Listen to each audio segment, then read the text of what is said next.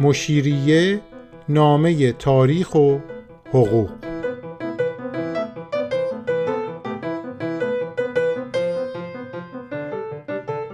دفتر دوم قوانین ازدواج و طلاق. این قسمت موانع نکاح بخش سوم. تو این قسمت همچنان موانع موقت نکاح رو با همدیگه ادامه میدیم که هنوزم تمام نشده و چند مانع مهم هنوز در قانون وجود داره که ما در موردشون صحبت نکردیم. یکی از مهمترین موانع نکاح که هم در احکام اسلامی اومده و هم به تبعیت از اون در قانون مدنی ایران به رسمیت شناخته شده ازدواج مسلمانان با غیر مسلمانه. اینجا برای ازدواج مسلمان با غیر مسلمان مانعی برای ازدواج هست که باید در موردش صحبت کنیم. در یه نگاه کلی در احکام اسلامی در شرع اسلام در فقه توصیه شده که مسلمان با مسلمان ازدواج کنه. ازدواج مسلمان با غیر مسلمان به هیچ وجه توصیه نشده؟ در واقع فقهای اسلامی؟ یا بهتره به طور کلی بگیم در شرع اسلام؟ ازدواج مسلمان با غیر مسلمان خیلی خوشایند نیست. یعنی مانعی برای ازدواج وجود داره اینجا. گفتم مسلمان یعنی در احکام شرعی شیعه بهتره با شیعه ازدواج کنه. سنی هم با سنی. حالا اگه یک شیعه خاص با یک سنی ازدواج کنه و برعکس ایرادی نداره. حتی اگه مسلمانی با کسی که پیرو مذهب اسماعیلی هم هست ازدواج کنه از نظر فقه شیعه مشکلی نیست. این ازدواج صحیحه. مشکل و مانع اصلی جاییه که مسلمان بخواد با نامسلمان ازدواج کنه. بحث مهم این قسمت ما همینه. سه نکته مهم و اساسی تو این بحث وجود داره که همین ابتدا بریم سراغشون و بعد با خیال راحت بحثمون رو ادامه بدیم. نکته اول اینه که احکام اسلامی قواعد شرعی بین زن و مرد در خصوص ازدواج با غیر مسلمان اختلاف قائل شدن. یعنی زن و مرد اینجا مساوی نیستن. از حقوق برابر برخوردار نیستن. یک سری احکام مختص مردانه یک سری احکام مختص زنانه.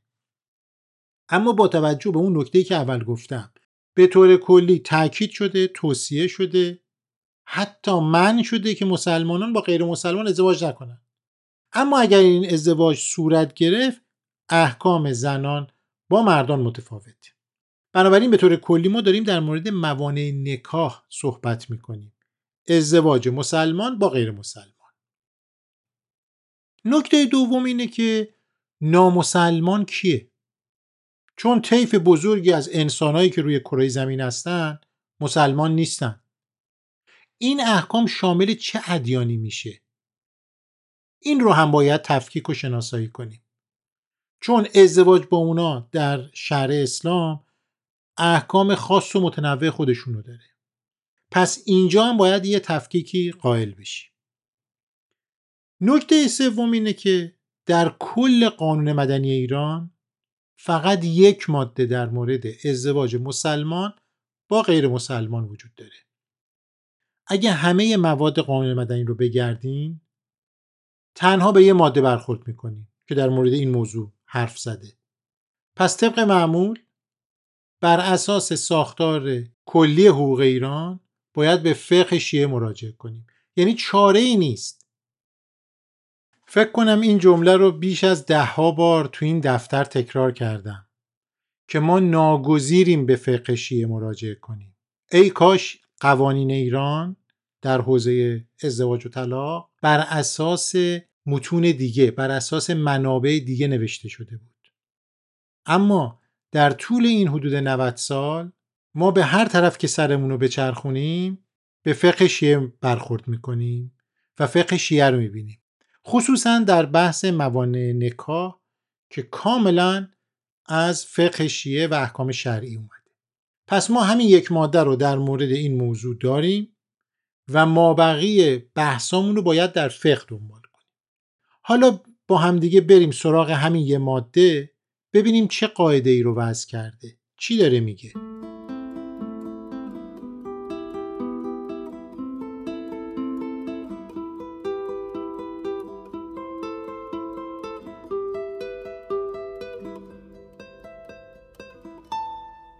اسفند سال 1313 مجلس شورای ملی ماده 1059 قانون مدنی رو به تصویب رسوند. این ماده در یه جمله خیلی کوتاه تکلیف ازدواج زن مسلمان با مرد نامسلمان رو روشن کرده. میگه نکاح مسلمه یعنی ازدواج زن مسلمان با غیر مسلم یعنی مرد غیر مسلمان جایز نیست. نقطه. تمام میشه ماده اینجا. کاملا روشنه. میگه زن مسلمان نمی‌تونه با مرد غیر مسلمان ازدواج کنه. هیچ استثنایی هیچ توضیحی نداده. حتی واژه غیر مسلم رو هم تعریف نکرده. وارد تقسیم های اون نشده. در حالی که این غیر مسلم غیر مسلمانان در فقه کلی بحث و جدل و اختلاف نظر در موردش وجود داره. اگه بخوام خیلی ساده مسلم رو یعنی مسلمان رو تعریف کنم مسلم کسیه که اقرار به وحدانیت خداوند رسالت خاتم الانبیا یعنی پیامبر اسلام داشته باشه بهش میگن مسلمان. در مقابل اون غیر مسلم یا حالا میشه بهش گفت کافر کسیه که چنین اقراری نداشته باشه. چنین شهادتی رو نده.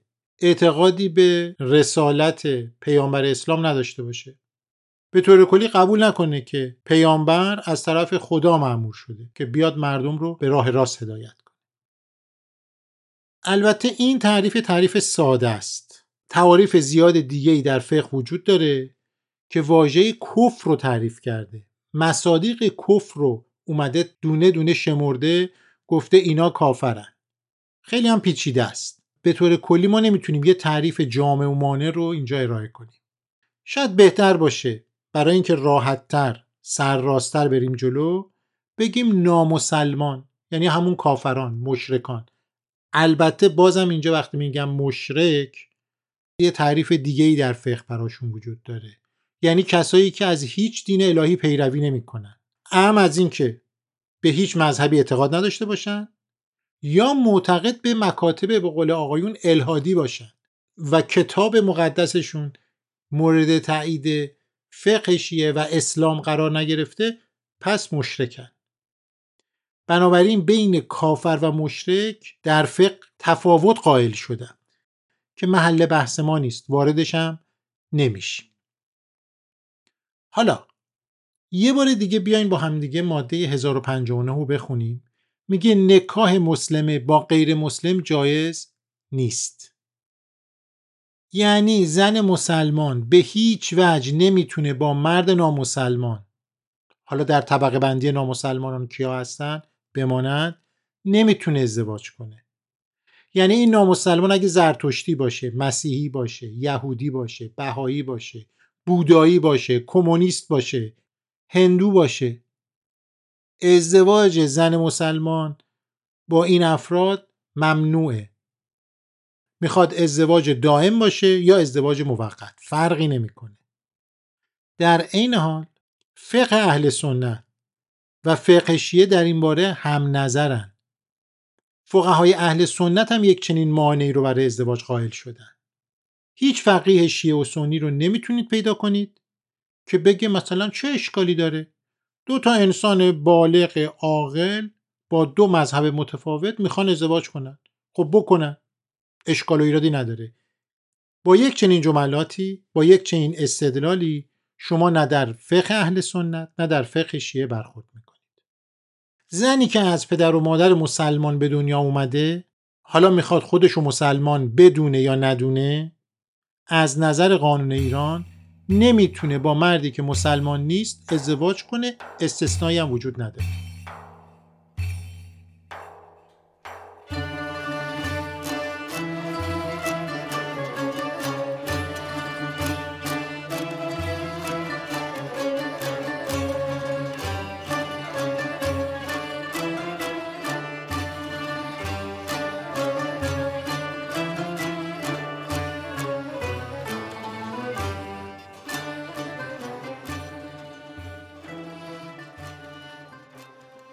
چرا یک چنین ممنوعیتی و چنین مانعی برای ازدواج در اسلام وجود داره؟ چرا یه زن مسلمان نتونه با یه مسیحی با یه یهودی که خب کتاب مقدسشون مورد تایید اسلام هم هست ازدواج نکنه؟ اونجا دیگه چه دلیلی وجود داره؟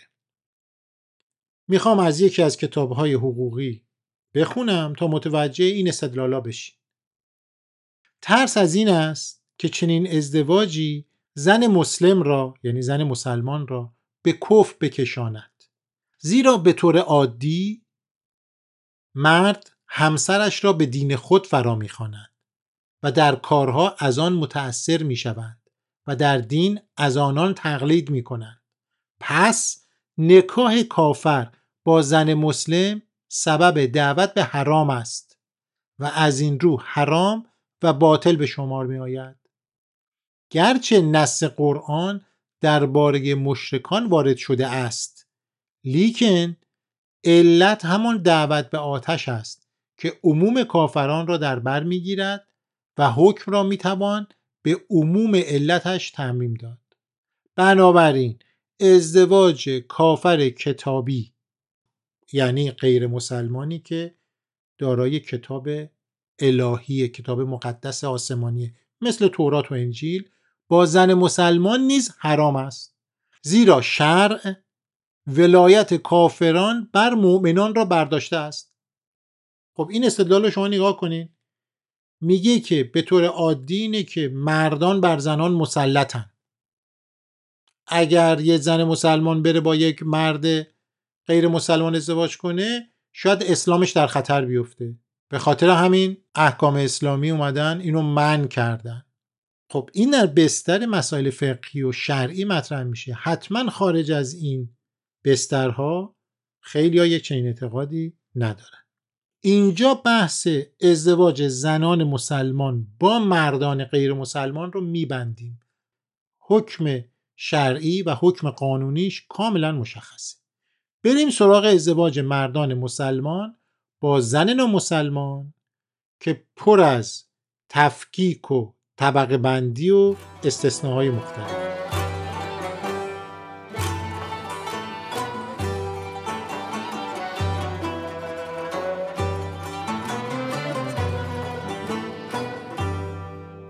همونطور که با هم دیدیم در کل قانون مدنی ایران فقط یه ماده وجود داره که در مورد ازدواج زن مسلمان با مرد نامسلمانه. هیچ اشاره ای به مردان مسلمان نکرده. این یعنی چی؟ یعنی مرد مسلمان با هر زنی که دلش خواست از هر دینی که داشته باشه اون زن می‌تونه ازدواج کنه؟ یعنی یک نفر مسلمان یک شیعه می‌تونه بره با یه زن هندو ازدواج کنه؟ با یه زن بودایی با یه زن کمونیست ازدواج کنه؟ یا نه؟ اینجاست که باید نامسلمانان رو از همدیگه تفکیک کنیم. ببینید کلمه کافر و مشرک رو به کار نمی‌برم. بذارین به طور کلی بگیم نامسلمان تا به راحتی بریم جلو. یه تقسیم بندی کلی اینجا وجود داره. شاید این به ما کمک کنه. دسته اول. نامسلمانانی که کتاب مقدس دارن و این کتاب مقدس مورد تایید اسلامه. اولین مذهبی که به ذهنمون می‌رسه یهودیت و بعد مسیحیت. حالا در مورد زرتشتیان باید صحبت کنیم. دسته دوم نامسلمانان یا کافرانی هن که کتاب آسمانی ندارن یا کتاب آسمانیشون مورد پذیرش شرع اسلام نیست. خب این مشخص شد. اما در مورد دسته اول یعنی نامسلمانی که دارای کتاب مقدسه. یهودی و مسیحیت تکلیفشون روشنه اما در مورد زرتشتیان اختلاف نظر وجود داره. فقهای اهل سنت در مورد زرتشتیان نظر واحدی دارن. همشون متفق القول میگن زرتشتیان اهل کتاب محسوب نمیشن. اوستا کتاب آسمانی نیست کتاب مقدس نیست اسلام هم این دین رو به رسمیت نشناخته. اما خیلی از فقهای شیعه زرتشتیان رو اهل کتاب می‌دونن. یعنی معتقدن در شهر اسلام کتاب آسمانی زرتشتیان مورد تایید قرار گرفته. اما هستن فقهای شیعه ای که زرتشتیان و اهل کتاب نمی‌دونن. اونا نظرشون به نظر فقهای اهل سنت نزدیکه و معتقدن که ما باید زرتشتیان رو در رده کافران غیر کتابیه تقسیم بندی کنیم. یعنی نامسلمانانی که کتابشون مورد تایید نیست یا کتاب ندارن. این بحث رو بذارین همینجا تموم کنیم. چرا؟ چون اصل 13 قانون اساسی همین جمهوری اسلامی دین زرتشت رو به رسمیت شناخته. دین زرتشت از نظر قانون اساسی ایران و نظام جمهوری اسلامی ایران یک دین الهی اوستام یک کتاب مقدسه. بنابراین وقتی میگیم نامسلمان اهل کتاب یهودی مسیحی زرتشتیه. و نامسلمانان غیر کتابیه یا نامسلمانانی که کتاب ندارن و مورد تایید نیستن از نظر اسلام ما بقیه پیروان ادیان دیگر حالا دیگه در این دنیا چند میلیارد شامل اون میشن دیگه ما کاری نداریم. خب حالا بریم سراغ احکام حقوقیش و احکام فقهیش ببینیم. حکم ازدواج مرد مسلمان با زن اهل کتاب چیه؟ قانون مدنی ایران به ما کمک نمی‌کنه. چون سکوت کرده در این مورد. این مسئله رو به فقه شیعه واگذار کرده. میگه اگه می‌خواین حکم قضیه رو بدونین برین سراغ فقه شیعه خب برای مراجعه به احکام شرعی اولین منبع قرآنه. آیه پنج سوره ماعده میگه بر شما حلال است. ازدواج با زنان پاکدامن از مسلمانان. خب تا اینجا که بحثی نیست. این آیه ادامه میده. و زنان پاکدامن از کسانی که پیش از شما کتاب آسمانی به آنها داده شده. خب این آیه رو می‌خونیم. شاید به نظر برسه که حکم قضیه کاملا روشنه. اما اینطور نیست. اختلاف نظر زیادی بین فقهای شیعه وجود داره.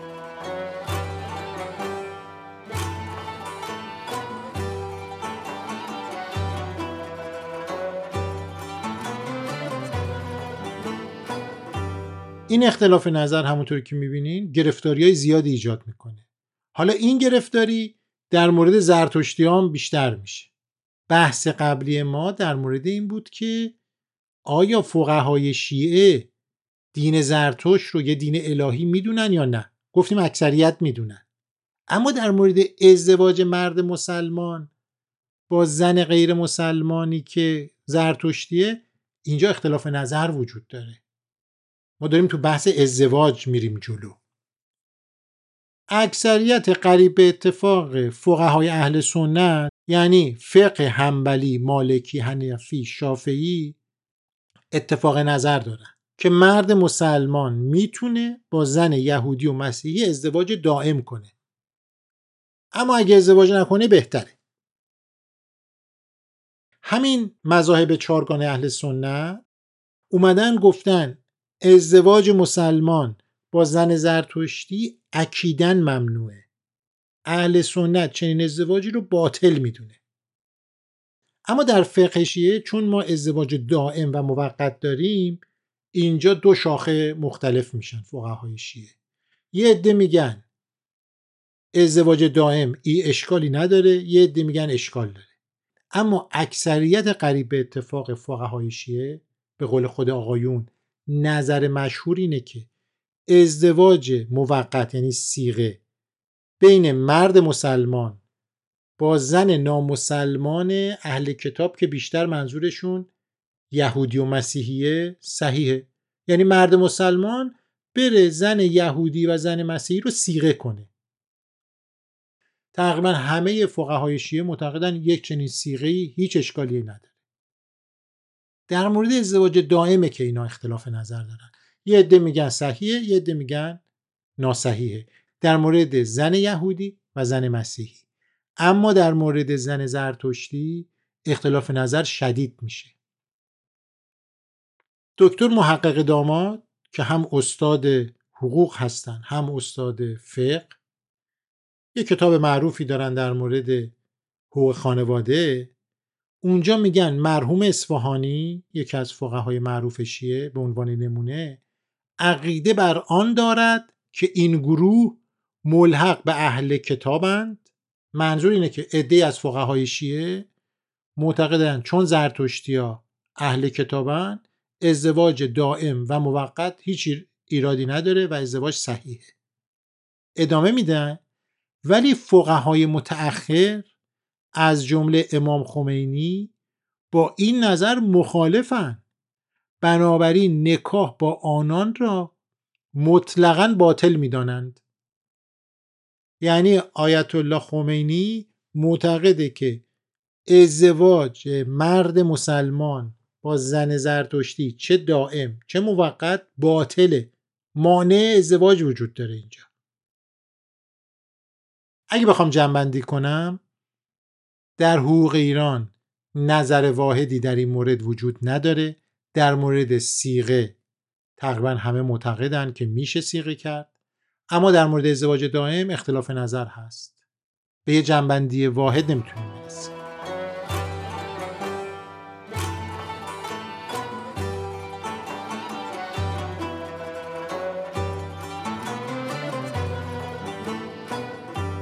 خیلی خوب.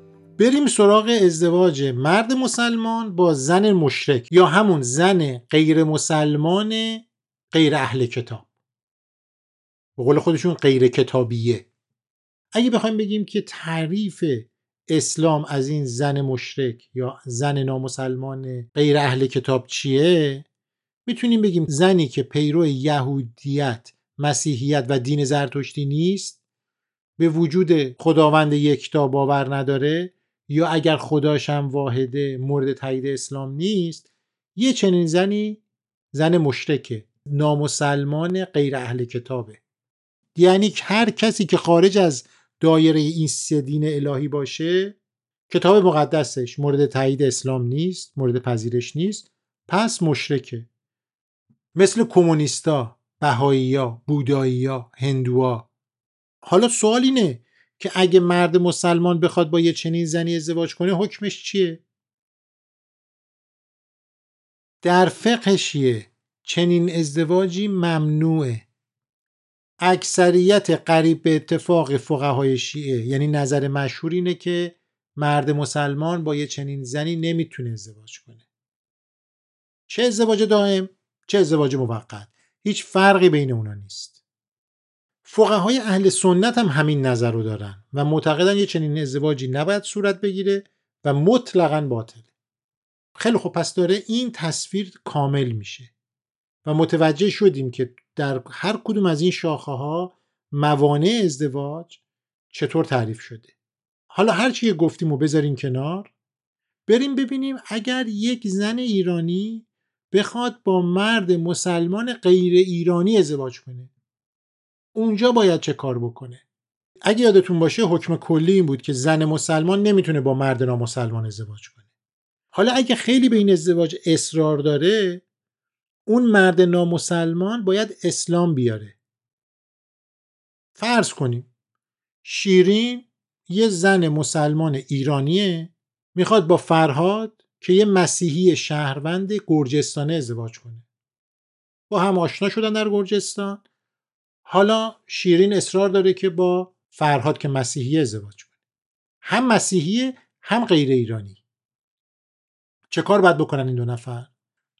اول از همه فرهاد باید بره نزد یک روحانی اونجا اسلام بیاره اون مراسم باید اجرا بشه شهادت این رو بگه. وقتی که این صورت گرفت دیگه فرهاد یک مسلمان غیر ایرانیه. خب اینجا باید به کنسولگری ایران مراجعه کنن. و مهمترین و حیاتی ترین مدرک گواهی تشرف فرهاد به دین مبین اسلامه که توی فرمای چاپی هست. دو نفر مسلمان یا مرکز اسلامی باید اونو مهر رو امضا کنه. که فرهاد دیگه مسیحی نیست. تا گواهی ازدواج شرعی بین این دو نفر صادر بشه. وگرنه این ازدواج به هیچ وجه در ایران ثبت نمیشه و قانونی نیست. چرا؟ بالاخره فرهاد دیگه مسلمان شده و مشکل شرعی نداره. اما مشکل قانونی داره. ماده 1060 قانون مدنی میگه ازدواج زن ایرانی با طبعه خارجه در مواردی هم که مانع قانونی ندارد موکول به اجازه مخصوص از طرف دولت است. یعنی زن مسلمان. با مرد مسلمان غیر ایرانی می‌خواد ازدواج کنه بعد بره از دولت اجازه بگیره. اگر دولت اجازه داد می‌تونه ازدواج کنه و این ازدواج شرعی و قانونیه. به اندازه کافی در مورد ازدواج مسلمان با غیر مسلمان حرف زدیم. تو قسمت بعدی همچنان بحثمون رو در مورد موانع موقتی نکاح ادامه میدیم؟ می‌خوایم ببینیم. قانونگذار چه نوع موانع دیگه ای رو برای ازدواج در نظر گرفته؟